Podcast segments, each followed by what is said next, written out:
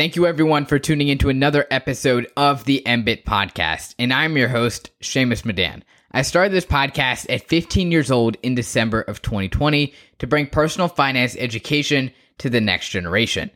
Now I am 16 years old and the podcast has evolved to interviewing entrepreneurs, VCs, GPs, and founders of public companies, all of which are designed to delve into insights that have not been shared elsewhere for the next generation of those interested in business. Recently, I ventured into the VC space as a venture fellow at Blitzscaling Ventures, which is backed by the co founder of LinkedIn. And I am interviewing those farther along in their journey to learn more on everything that I and the audience is curious about. If any of the above sounds interesting to you, make sure to subscribe to the podcast and share it with a friend. And now, back to the show.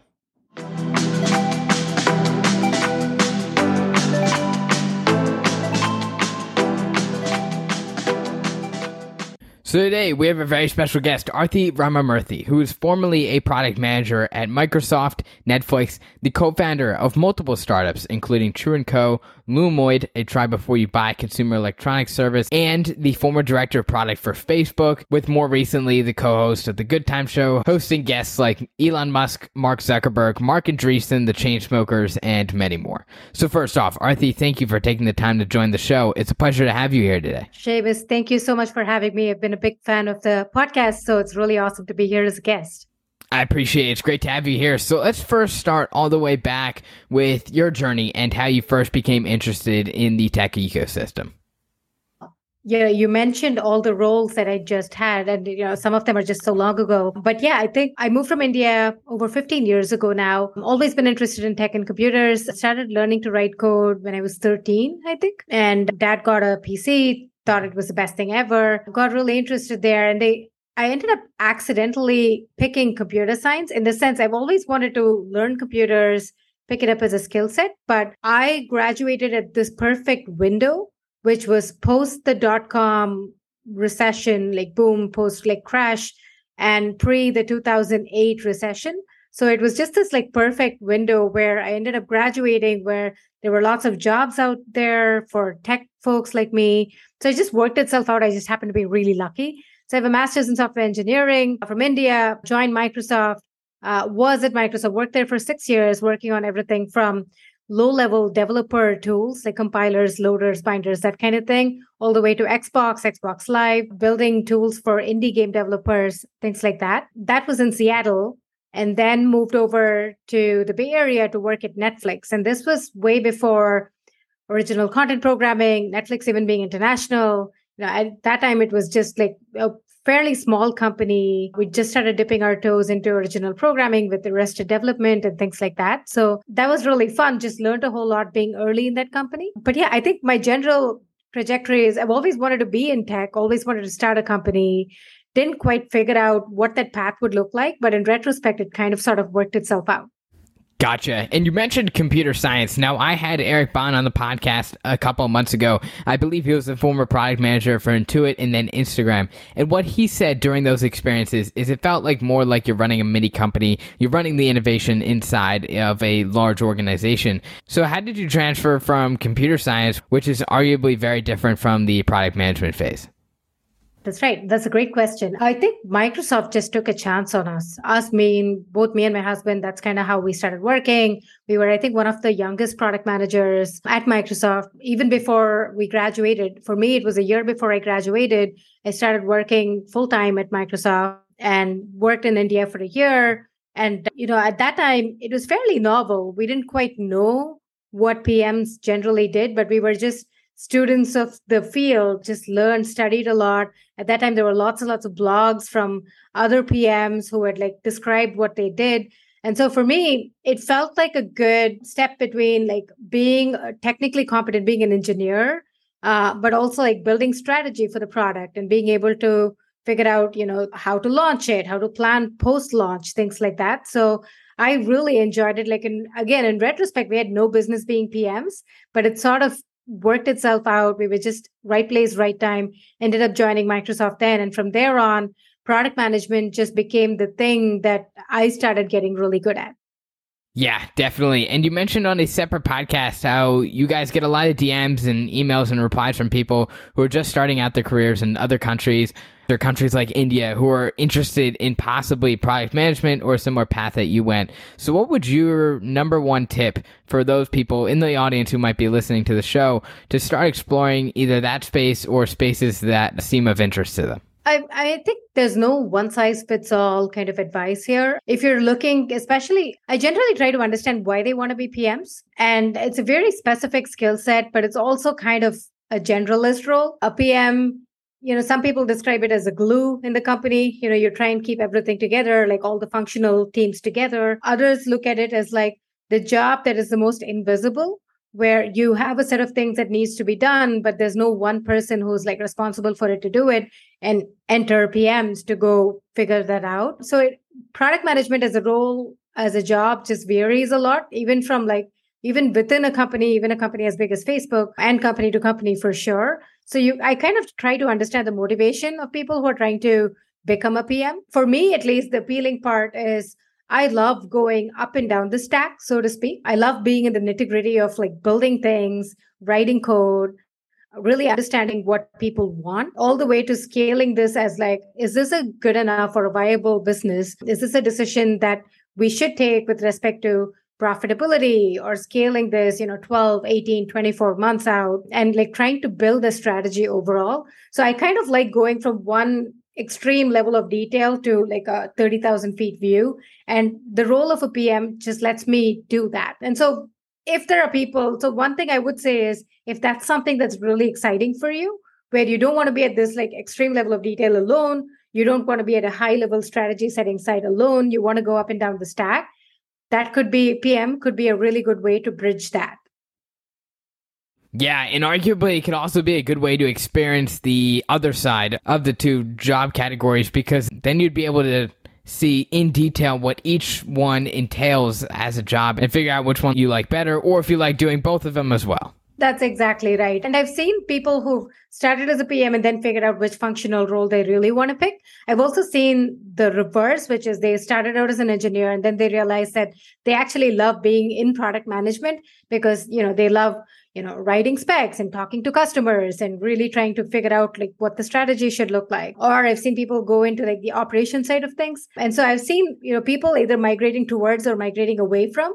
And i feel like you know you have to figure out what's the right fit for you and what your skill set are and what you're really good at. And again like a pm role is not a one size fits all in some eh, it also changes from company to company but at the level of the project itself like where the project is at that point in some cases, it's a very stable, mature product, and you're trying to figure out V2 or V3. In some, you're just trying to figure out product market fit. So you really need to like understand who your customer base is and go talk to them and figure out like iterate on the feedback and all of that. So it really depends on what who this person is, what their skill sets are, and what they want to be doing as a part of their career path and trajectory.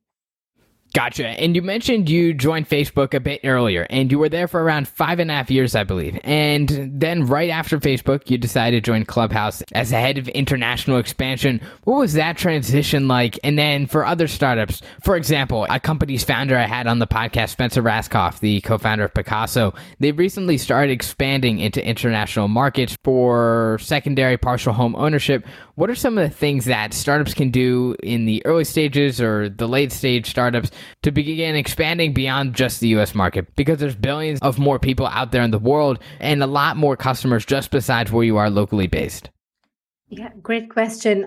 Experience from going from Facebook to Clubhouse. I think for me, I lucked out at Facebook because I got to work on a very small team, almost like an incubation project to start with, and kind of slowly scale that into a really big, successful project. And so I got to really work, you know, to what you had said earlier, as a small, well funded startup within a big company. That was great. I learned a lot.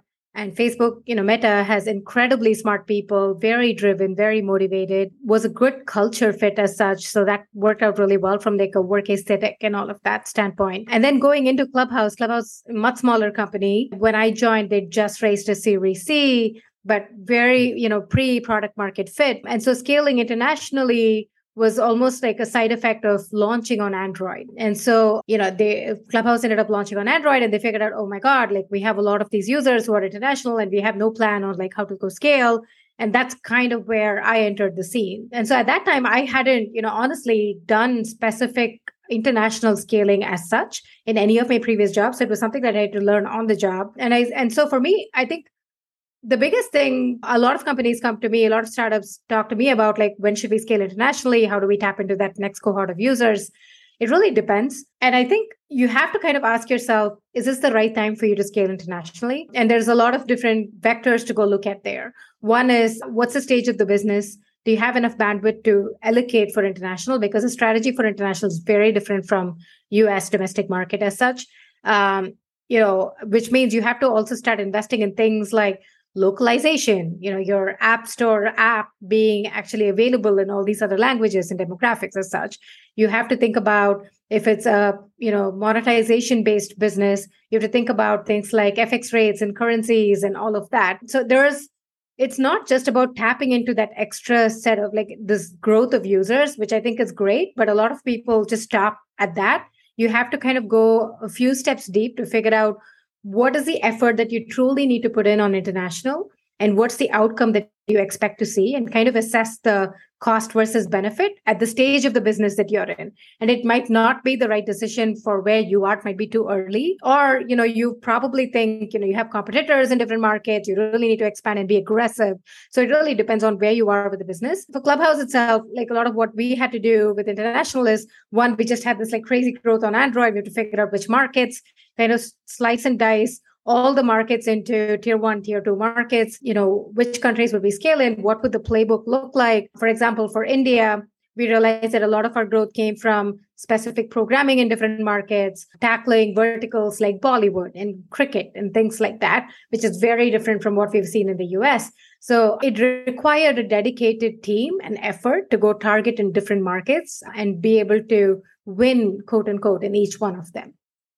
Yeah, you made a great point, especially on learning on the job, because this is a topic that's come up on the show before. The topic of curiosity and experience is the best teacher. I think that's crucial. For example, when I started investing, although I read books on investing, I think actually going through the process on investing helped me take away the most out of it. But what are some of the things that people can do to learn most effectively while on the job and stay curious? I think first thing is to drop the ego and acknowledge to yourself that you are going to be doing that. It is okay to learn on the job. You probably bring in a bunch of really different skill set that is incredibly valuable and complementary to the company. And then there are some skill sets that you're going to learn on the job, and that's okay. I feel like a lot of people have this notion that you have to be, you have to come across as if you're like really, really good at everything. And that's okay. You might not quite get there at whatever stage in your career. Others, you know, this is very, this feels like very generic kind of cliched advice, but it still holds true. Work with, like, you know, figure out like what your skill set is. I try and what I do as part of being a mentor is I try and ask folks to put together a five year plan for themselves, like a personal career trajectory plan. Where do you want to be? You know, and get to as level as as detailed level as possible. You know, do you expect yourself to be a startup founder, a manager with X number of reports, and you want to be in this particular functional area. You want to, how do you want to measure how successful you are and write that down and kind of work backwards from there, backcast from that, right? So for me, then I look at it as, uh, what does it mean to then pick up these skill set and how are you going to pick them up? And that could come from the specific functional area which you're not really good at you want to go learn but you're going to you're, you're going to offer a different skill set that other people need in that area work with a specific manager who you think is like really smart, really good at something, or have a specific set of mentors. I don't believe in like one mentor who can basically be that person, be a mentor for you for every aspect of your life, but really look at it as like, this person's going to help you figure out this particular thing. This person's going to help you figure out this thing. So have a suite of mentors who you can pick and choose which skill set you want to learn from, or just get advice from, hang out with. And I think good things happen there also just i think again cliched advice but be curious like step up beyond your day job and try and like learn other things. Like what else can be helpful for the company or the business? Can you go pick up other things that is not a part of your regular day job as such? You know you mentioned like reading books and things like that. I do a lot of that from like reading books, my own show. I get these guests. I learn from every one of them. I listen to a ton of podcasts and it's just helpful for me to just learn by just osmosis, by just like learning from other people. But yeah, all of these sound cliched. Again, no one particular advice, one size fits all. It really depends on what your learning style is. But as long as you're open minded and curious, I think you're just going to like get there pretty quickly. For sure. And as of now, you've obviously over the years built up a very strong reputation in the tech ecosystem. But when you first came here to the United States, you were brand new to the US and you didn't have that network already in the country. So, what are some of the things that you did to help build out your brand and establish a personal brand? I get asked this a lot, especially, you know, I came from India. So, I, you know, a lot of my friends, this network of people who talk to me, who ping me on Twitter DMs or Instagram on, hey, I'm looking to move, I just moved. How do you build a brand for yourself? Again, I think the biggest thing is like to tell yourself that it's okay. I feel like some for some reason building a brand has become such a negative thing. And building a brand doesn't mean talking about things that you're not good at doing or you know falsely representing yourself in a way i think part of it is like really marketing your skill set kind of raising your hand and telling other people that you're around, you're available, this is what you do. And so I think everyone's attention span is so limited that you kind of have to you know do that like raise your hand and put yourself out there. I think for me i didn't know any of this. When i first moved to the us i didn't you know the first country i you know i'd never left india before i came to the us and when i came to the us i basically moved. And so all of this was basically learning on the job so to speak. And so i, I would write i you know internally when i worked at microsoft facebook all of these companies, I would make it a point to just write internally and express my views on like what we were doing, what we are good at doing, what I learned from customers, whatever it might be. And that helped people kind of internalize who I was or like to slot me into, oh, she's good at this kind of thing. I we started, you know, things like the Good Time Show, I think came out of, you know, starting to not so much proactively think about building a brand, but to kind of pay it forward because we'd learned a lot being outsiders and now being insiders. You know, I'd been through incubators, accelerator programs like Y Combinator, which was incredibly useful for me. But a lot of people have never been exposed to, you know, accelerators like that. So just trying to basically talk about what I'd learned through this 15 year journey of like being an outsider to an insider and kind of talking about it on Instagram. I do a lot of, you know, IG stories and posts and little um, reels and shorts and clips and stuff. So just trying to impart whatever I've learned into helping people trying to figure it out. And they can choose to use any part of it as they see fit. But that's been really helpful. I think, at least for me, it helps me internalize like what I, I am doing and what I can be doing better. Other stuff, you know, my husband, he you know, has really strong Twitter presence, me not so much. We learned a lot by just putting ourselves out there on like social media platforms. I think even in our day jobs and stuff, we've kind of taken up investing, angel investing. I'm pretty prolific at that. I invest in about eight to 10 companies every year, but advise an equal number every year. So it's kind of, you know, over the last four or five years, I've really built this portfolio of companies that I'm really excited about. I love working with founders and I love just helping them figure out what their what they need to figure out what their challenges are and helping them unblock so yeah just again learning on the job and uh, trying to be as useful as possible and trying to figure out what it takes for everybody else to go from outsiders to insiders as we did ourselves. And to wrap it up here, what do you think are you some of your key takeaways for those either trying to build their reputation from scratch or just starting to enter the tech industry either in product management or studying computer science or anything like that? What do you think are your top key takeaways for that? A few things I would recommend people do and get comfortable doing. One, put yourself out there. I mean, write more, tweet more, talk about what your skill sets are, and just establish your presence online more. I think that's really, really important. And not a lot of people do that. And if you want to be heard or seen, you need to put yourself out there. Two, get really good at writing good cold emails. Cold emails, I think, is a lost art. Some of my best conversations with founders, with mentors, with mentees have come from really incredibly well written cold emails. And, you know, just get good at that. We've done some, some, you know, IG shorts, reels around this stuff. So happy to send that over to.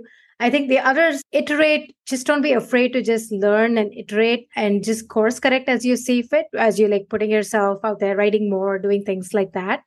And last, it's okay to ask. At the worst case, you will get a no, but at least you tried at least you asked. Most people i think the hardest thing is to even like just get to the point of like asking for something. And so you know just reach out knock on doors write ask do the thing.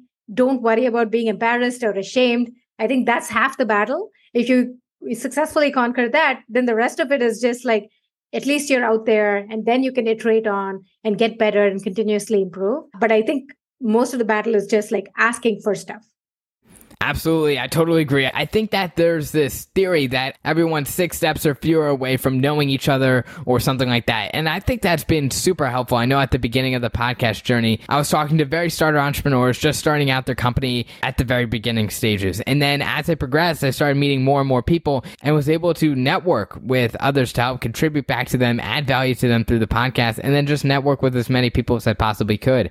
But I think you make a really good point on putting yourself out there, putting the content out there you know, I've watched this podcast like really go from a very, very small kind of podcast setup that you've done to like having some really great guests, great conversations. I think you're a fantastic host. And so I think part of it is the outreach and the cold emails and all of that. But part of it is you're also able to marry that with like actual skill set on the job, like on Absolutely. the podcast itself. So that's been great. For me, when I was starting my company, Lumoid, I'd cold email Katrina Lake, who's a founder and CEO of Stitch Fix, and you know she had no business replying to me. You know, she has a very successful company.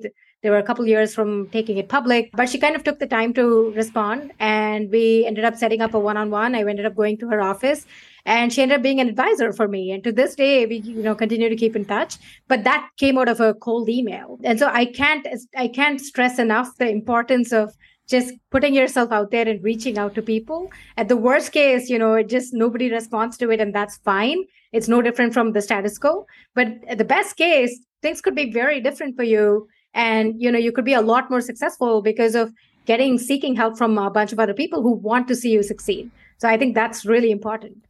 I appreciate it. I totally agree. Well, all right, everyone. That wraps it up for today's episode. If you enjoyed the podcast, make sure to drop a five star review down below.